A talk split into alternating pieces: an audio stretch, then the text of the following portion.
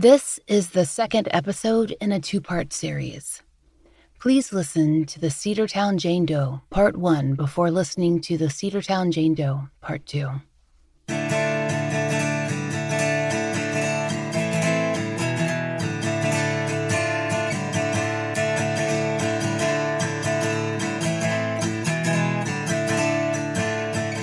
This is the fall line.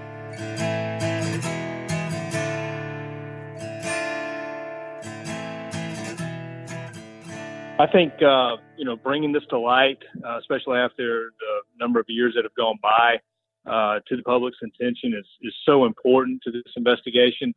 And uh, you know, we tell the public, you know, if, if you recognize something uh, about this, if you're listening to this and the details sound familiar, if you knew someone back then that was just disappeared and you don't know, you know, where they went, you know, give us a call.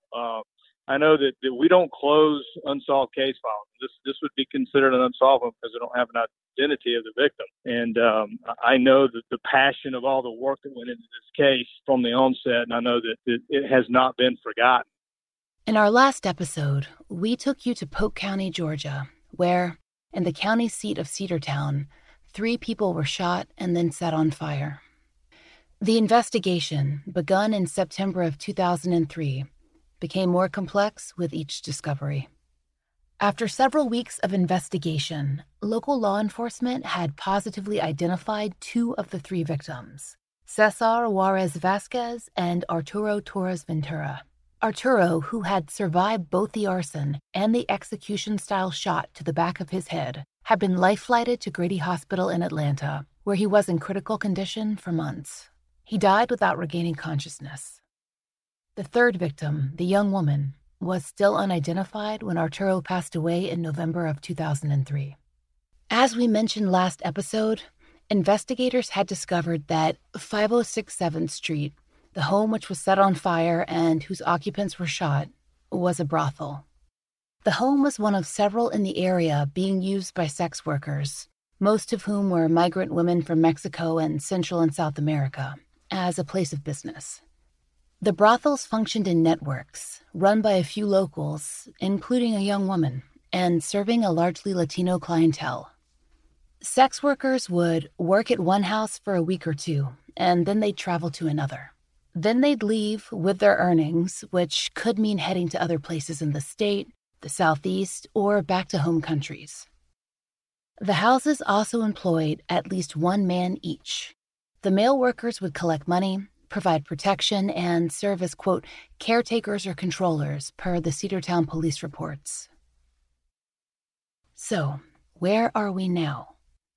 In December 2003, back in Cedartown, police followed a complex trail of utility bills, business cards, and apartment leases to identify potential witnesses and suspects. And eventually, that work paid off. Because that December, Cedartown police made an arrest in the case. Through interviews, they had identified a local man, Felipe Romero, as a possible resident of 506 7th Street. When they had questioned him, Romero gave that address as his residence. He was initially held for giving false ID and forgery because he had a fake driver's license. According to the Rome Tribune, authorities weren't charging him for murder, but they definitely saw Romero as someone who could help fit the puzzle pieces together. The Tribune reported that, in addition to the procurement charges that were eventually brought, quote, investigators discovered that he was a deported felon with a conviction in California. The article goes on to quote Detective Moloch, quote, We're anticipating federal charges of illegal reentry into the U.S. by a convicted felon. And there was more. Per the Rome Tribune, he would eventually be federally indicted for intention to distribute meth, cocaine, and marijuana, a connection between the parallel threads of the investigation. It's worth noting that Romero also worked for a taxi company. That's another connection to the case. If you'll recall last episode, a taxi business was mentioned twice, both in the directions given to Arturo's brothers and on business cards that were printed with brothel phone numbers. Romero never was charged with the murders at 506 7th, but by February of 2004, someone would be. the case would grow much larger than the confines of a single home in Cedartown, and many of the violent crimes in Polk and Floyd would be shown to be related. To understand that conclusion, we have to go back to 2003, a time when residents of Polk and neighboring Floyd were inundated with crime. Per the Northwest Georgia News, Floyd alone saw 10 murders in 2003, and Polk had a similar figure. This surge in homicides coincided with the booming methamphetamine trade, which itself brought on plenty of other crime robbery, drug sales, violence. Those high homicide numbers were not random, and investigators reviewing other deaths that year set out to prove it. In March of 2003, two Floyd County men, Chris Fortenberry and TJ Agan, were shot in their home. The Rome Tribune reported that the two men were discovered by Agan's father, who came by the trailer to check on them. Unbeknownst to his father, TJ had been using meth, and according to Fortenberry's brother, they'd been worried about owing local drug dealers money. You already know of the triple murder in September of 2003, but there was another homicide that month too. In fact, it happened on September 14th, just two days before the fire at 506 7th Street.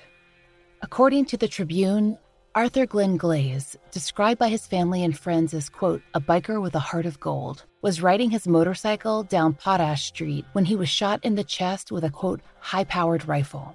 Glaze's out of state family begged locals to come forward with information, and detectives said the case was actively being worked. It would be February of 2004 before details surfaced that began to connect some of these cases to the murders at 506 7th Street. Within the meth production circles in Northwest Georgia, a group that would eventually be defined as a gang had emerged. This gang didn't have a name or affiliations to organizations outside Georgia. But law enforcement argued that they operated as such, and over 20 people were eventually charged and prosecuted under the RICO Act. That's the Racketeer Influenced and Corrupt Organizations Act. Passed in 1970, RICO is, per NOLO.com, quote, a federal law designed to combat organized crime in the United States. It allows prosecution and civil penalties for racketeering activity performed as part of an ongoing criminal enterprise. Motorcycle gangs, mafia enterprises, street gangs, all have been prosecuted under RICO. In Floyd and Polk counties, the meth trade had created a large network of dealers who eventually worked together. And per RICO standards, they fit the definition of a gang, bringing drugs in and out and exacting punishment on people who cross them. And not just on rivals, on customers, unhappy or who owed money, on middlemen, on low level dealers, and on people working in the margins, too. All of this converged at 506 7th Street that day in September. Because locals weren't just visiting sex workers there, they were also buying drugs from one or more of the men who worked out of the home. All of this helped to explain the arson and murders at 506 7th Street. As law enforcement began to identify the gang members, a name eventually emerged Daniel Viana Reyes. According to witness and informant statements, he was, along with an associate, the murderer of the three victims at 506 7th. Mention of him first enters the police file records on January 1st, 2004, just about three and a half months after the fire. He was not initially arrested on murder charges, those came later. At first, Daniel Viana Reyes was charged with, quote, illegal entry into the United States, possession of a firearm, and possession of less than an ounce of marijuana. Viana Reyes was questioned by Cedartown detectives and GBI agents in a bilingual interview on January 30th, 2004. His story shifted a number of times. They asked if he'd heard about the fire on 7th Street, and he said he hadn't. Then he changed his mind and said he had because he'd been at a friend's restaurant and seen the helicopter heading toward the blaze. But then he backed up and said it was actually the children of the restaurant owner who told him about the fire. And when he was asked where he'd been the rest of the day, he said he'd been in Rome, Georgia, working on a plumbing project. He told them that he'd never been to the house on 7th Street, but he knew someone who lived there, Felipe Romero, whose arrest we told you about earlier in the episode. He said he'd maybe been in the yard. Then he said that he'd maybe heard that the husband or boyfriend of a sex worker had found out that she was working there and had gone in and killed everyone. At that point, the interviewers told him that he'd been identified in a photo lineup by eyewitnesses as having been at that house, that they didn't yet know who'd committed the murders, but they knew Vienna Reyes was there when it happened. When agents questioned that restaurant owner, they found out he hadn't even been at work that day that his business was only open three days a week. The restaurant owner did know Vienna Reyes, though, as a friend of his brother's. He was very sure that he had not seen Vienna Reyes that day. With the transcript of Vienna Reyes' interview, the police file ends. But then the media picks up the story in early 2004 as the arrest well and truly begin. It turns out that Daniel Vienna Reyes was one of the major players not just in Cedartown, but also in Northwest Georgia's methamphetamine trade. He and another man, Miguel Perez, were each charged with three counts of kidnapping, use of a firearm in a crime, and with murder, and the arson was an additional charge for each. Vienna Reyes also faced a number of other charges under RICO based on his involvement in the gang. According to the Rome Tribune, the men had set that fire to cover up the murders. Vienna Reyes and Perez went to the house on 7th Street specifically to murder one or more of the men over bad drugs, weak meth that customers were complaining about. And the Cedartown Jane Doe? We don't know how much she knew about the second business operating out of the house. Maybe she was aware of the entire enterprise. Perhaps she wasn't told anything at all. There was one witness at the trials who commented on the Cedartown Jane Doe's involvement, a woman who'd been part of Vienna Reyes' circle before she became a state witness. According to that witness, everyone in the house was aware that drugs were being sold. This witness, Amanda Sorrell, was repeatedly identified in court and the media, which is why we use her name here. According to court records, she testified that she'd been involved in Cedartown's drug scene for some time and that she knew many of the defendants. She said she'd been an unwilling witness to a number of violent crimes. Per the Tribune, Sorrell said that as a result, she was suffering from, quote, panic attacks and ongoing mental health issues. Sorrell testified that she had regularly gone on drug errands with Vienna Reyes and others. Eventually, that meant that she would personally witness murder. Sorrell told the court that she had been with Vienna Reyes inside the home when the murders at 506 7th Street occurred. She was able to name some of the people at the house, including the Cedartown Jane Doe, who she reported knowing as Andrea. Sorrell continued by saying that she'd witnessed this woman's murder, that she'd seen Reyes put a garbage bag over Andrea's head and then shoot her execution style. She saw Cesar and Arturo shot too. Though Sorrell repeatedly uses that name, Andrea, we can't find anything else identifying the Cedartown Doe as such, or evidence the name could be used to discover her real identity. Sorrell also told the court that she'd taken part in the arson herself. She explained that, under orders, she had dumped, quote, flammable liquid on the floors. According to the news coverage, her testimony was somewhat controversial, at least from the defense's point of view. She'd been given immunity and, as the Tribune wrote, quote, had been given protection by the FBI and close to $25,000 over the last four years to help pay her rent and other expenses, end quote. The defense suggested that she would have been prosecuted in the sweep if she'd not turned state's witness and questioned the veracity of her statements. Of the dozens that were standing trial, local news coverage largely focused on five men Daniel Vienna Reyes, Miguel Perez, who was also charged with those 7th Street murders, John Smith, Sammy Duque, and a suspect from Alabama named Shane Rosser.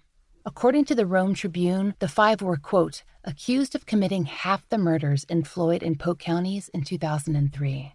The article continues, quote, the group is believed to have been operating since March 2000, and investigation has already led to the indictment of more than 40 people and has resulted in convictions for the distribution of more than 1,000 pounds of methamphetamine.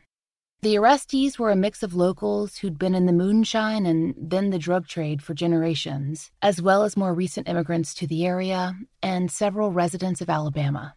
It was those five key players, especially Sammy Duque and Daniel Vienna Reyes, who oversaw much of the drug traffic into and out of Polk and Floyd counties.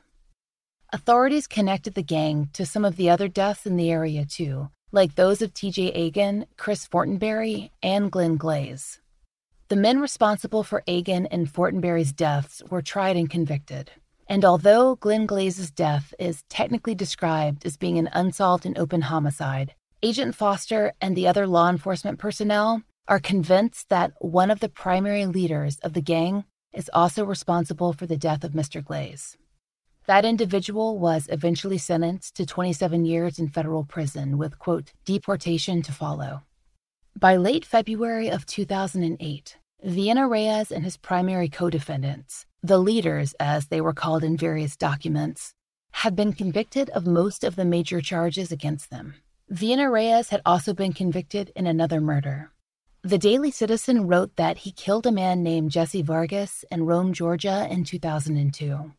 The Tribune reported that Vargas, who'd been shot eight times, was murdered for being a potential snitch. At sentencing, court records note that Vienna Reyes received a sentence of life plus 160 years. So, by the spring of 2008, the case was closed. Mostly.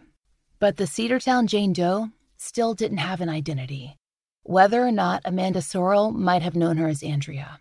And though the gang had largely been dismantled, it's likely that Polk County residents were still afraid to talk, to identify her even with the major players in prison.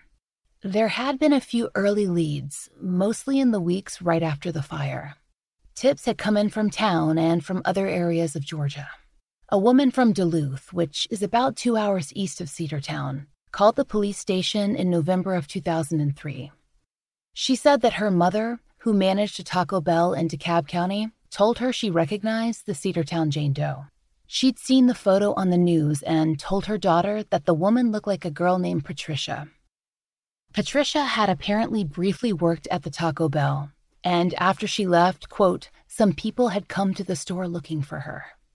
Detective Moloch arranged to have DeKalb County law enforcement take pictures over to the mother to see if she could identify the Cedartown Jane Doe. There's nothing else in the file concerning that tip, so we can assume that it didn't pan out. Then there was a tip closer to home from a woman in Cedartown who said she recognized the Cedartown Doe as having lived in a local mobile home community. The woman, who'd worked security there, said that she'd seen the victim's photo on the news and recognized her as someone named Maria Garcia. Apparently, Maria had been the girlfriend of a drug dealer, and they'd been forced to move when management found out.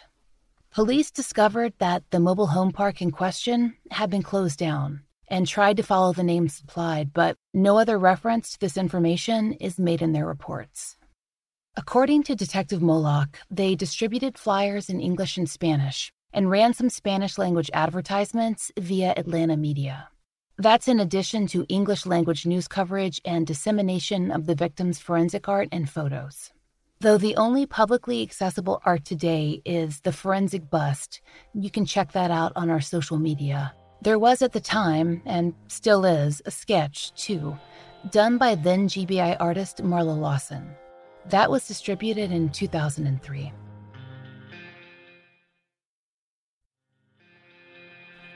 In November of 2003, Cedartown police reports show that the victim's fingerprints were shared with other authorities. Per Moloch's report, quote, I requested copies of the postmortem prints so they could be forwarded to authorities in Mexico, Guatemala, and to the U.S. Immigration Service so that a check of the databases could be made in an attempt to identify the victim. Apparently, this yielded no results. Other identification efforts include that the Cedartown Jane Doe's autopsy was performed by the GBI, and according to a quote from police, a forensic anthropologist did examine her. As we researched, we'd seen in a few different articles that the Cedartown Jane Doe was described as being possibly Guatemalan, but there were never any details included as to why that was suspected. So, when we spoke to local law enforcement, we asked Detective Moloch to fill us in. Apparently, this was an educated guess and was made based on a combination of factors the anthropologist examination, testing, witness information, and the countries of origin of other women who were working in the brothels at the same time. So, her origin isn't confirmed, but it's a good lead, a place to start. And police need all the leads they can get. In our series on the Beaufort County Jane Doe, we covered some of the challenges faced with a victim who may have been born in another country. There's the possibility of limited, fractured, or absent missing persons databases. Those that do exist are often run by volunteers rather than authorities and may be private, meaning that civilians, like us, can't scroll through the listings as we would on NamUs. We also told you that if a victim who dies or goes missing in the U.S. is undocumented, friends or relatives may hesitate to come forward. That is, if they're present in the country at all. And because the Cedartown Jane Doe worked in a criminalized profession, there aren't employment trails that might otherwise be pursued. Many undocumented workers who engage in legal labor, like at a manufacturing plant, will create a record that can be used to help identify or locate them. We can't know what brought the Cedartown Jane Doe to sex work. If the other women in the homes are to be the standard, then it's most likely she was an undocumented consent sex worker who would travel to the southeastern United States. She'd be coming up for month long visits, maybe a little more, and moving between two or three houses, earning several hundred in cash each week. She might then stay in the U.S. or travel back to her country of origin. When you combine the transitory nature of her work with her undocumented status and the criminalization of her profession, she becomes triply difficult to identify, another person categorized as the missing missing. While the bulk of available literature on migrant sex workers discusses only trafficking, which we've covered before, there are now a number of works that focus on the lives of consent migrant sex workers too discussion of how the overlap of illegal identities affects their lives. There are academic publications like Dr. Elizabeth Bernstein's Brokered Subjects and Dr. Laura Agustín's Sex at the Margins. There are papers, research projects, and books created by current and former sex workers, too, like Revolting Prostitutes by Juno Mac and Molly Smith. And there are extensive resources published by the Desiree Alliance, the Red Umbrella Project, the Sex Workers Project, and others. Though there has been some journalism on the importance of decriminalization in sex work, there's been little mainstream media coverage of the intersection of issues a migrant sex worker in the U.S. might face. The first is obvious but vital.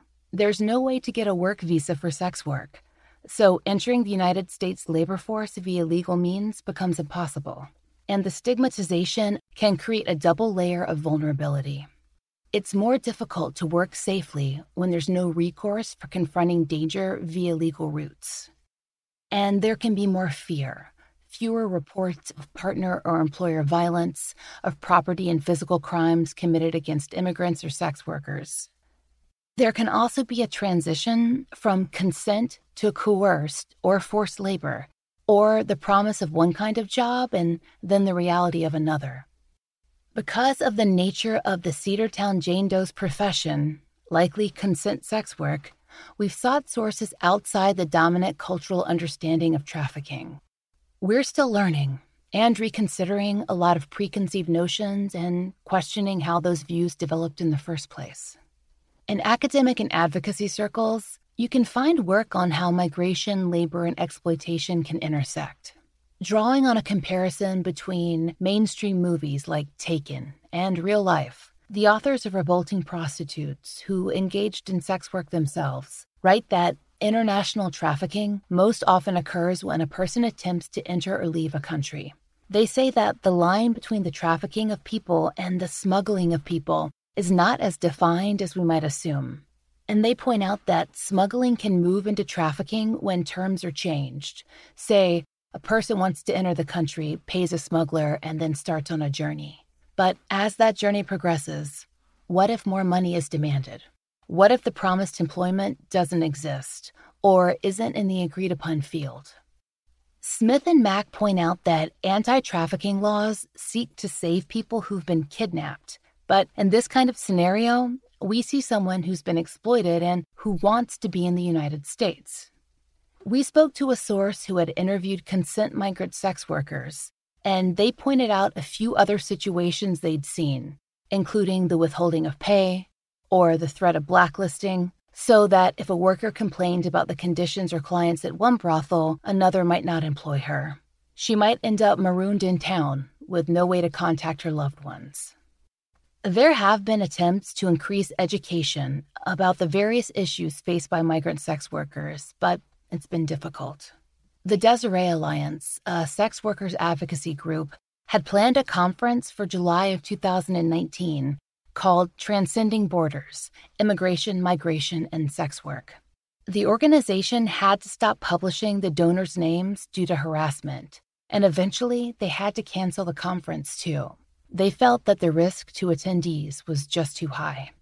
While many undocumented sex workers are permanent residents, with extended families and roots in a particular city, the majority of women who came to Cedartown, they were only visiting.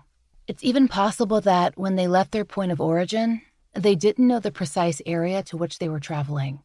Or perhaps they didn't choose to tell their friends and family where they were going, which would have made finding them even more difficult. And that's if a loved one in another country would be able to successfully file a report in the United States or even in their own country that was then communicated to our authorities. In our episodes concerning the Beaufort County Jane Doe, we discussed the ads that Major Bromage ran in Spanish language television and the tips that came in from that that raised the profile of the case. A fresh round of ads, not just national, but in Cedartown and surrounding cities too. Perhaps that could help the case, and most vitally so. Finding her country of origin might be impossible, but there's a good chance that someone in town remembers her JP Foster says that he's gotten to know a lot of people in the Cedartown community and his new code enforcement role, and that he's built a number of friendships too.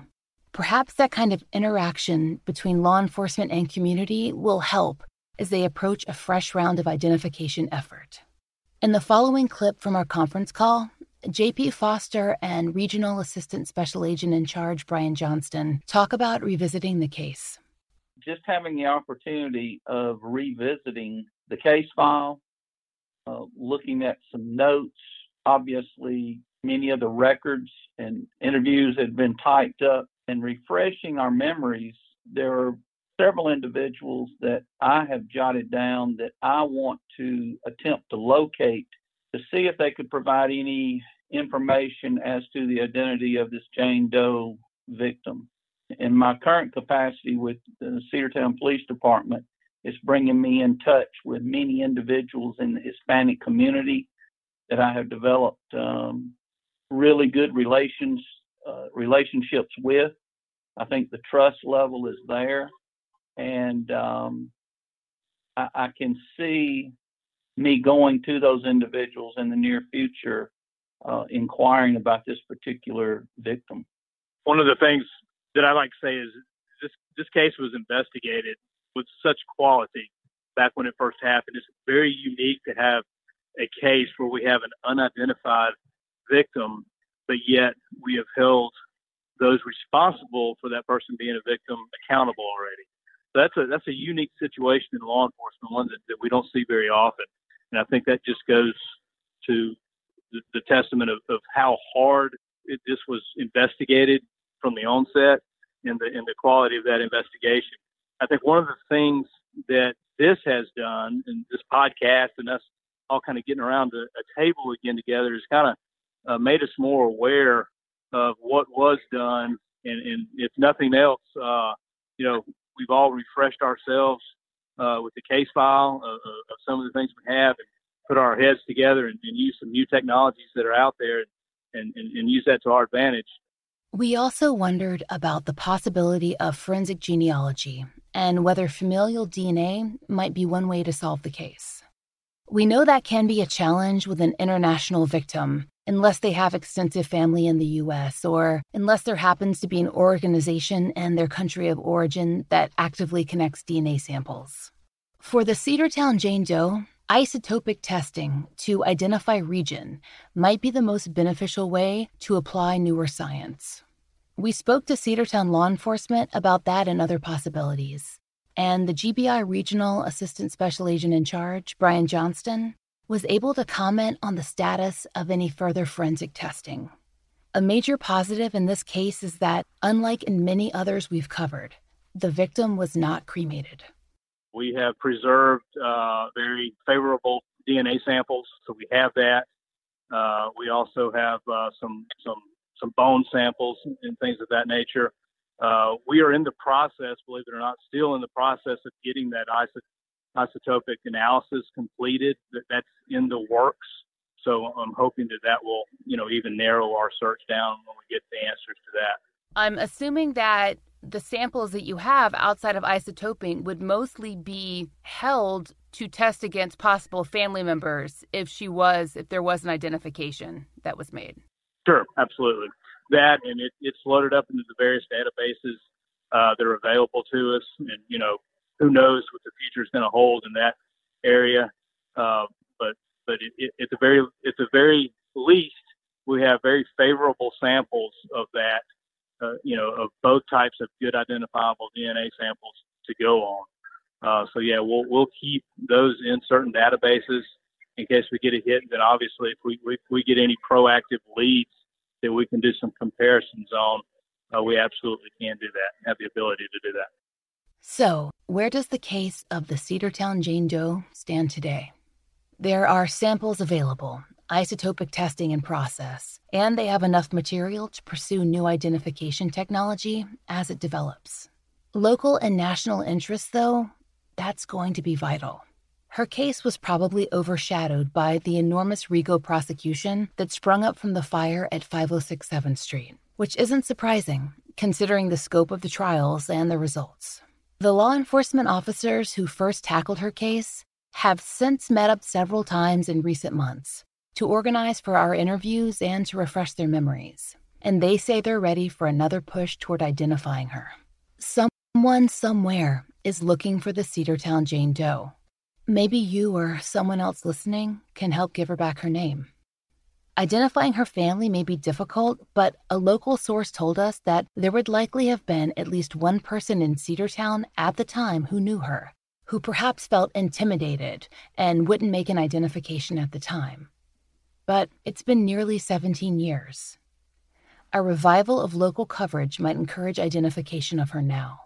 New forensic art, for instance, might spark a memory, especially if it was circulated in bilingual ads. There's geo targeted advertising, too. We've told you about that in previous episodes.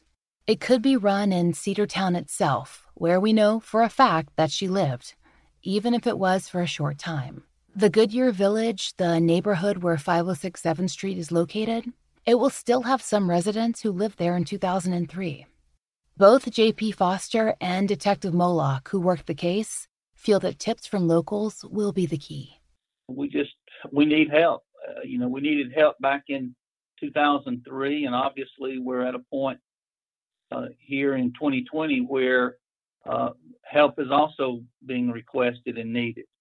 Uh, somebody out there, we believe, knows who this individual is, and that somebody or somebody's could be locally still here in Cedartown, or they could be, uh, you know, outside the state. It could be outside the country, and and we're just we're just hoping and praying that with help from your podcast that um, and plus with a, a, renewed interest in the case um, that we have taken, that there will be something good that will come of it. JP's exactly right. We have done exactly what we can up until this point to find out who this young lady is.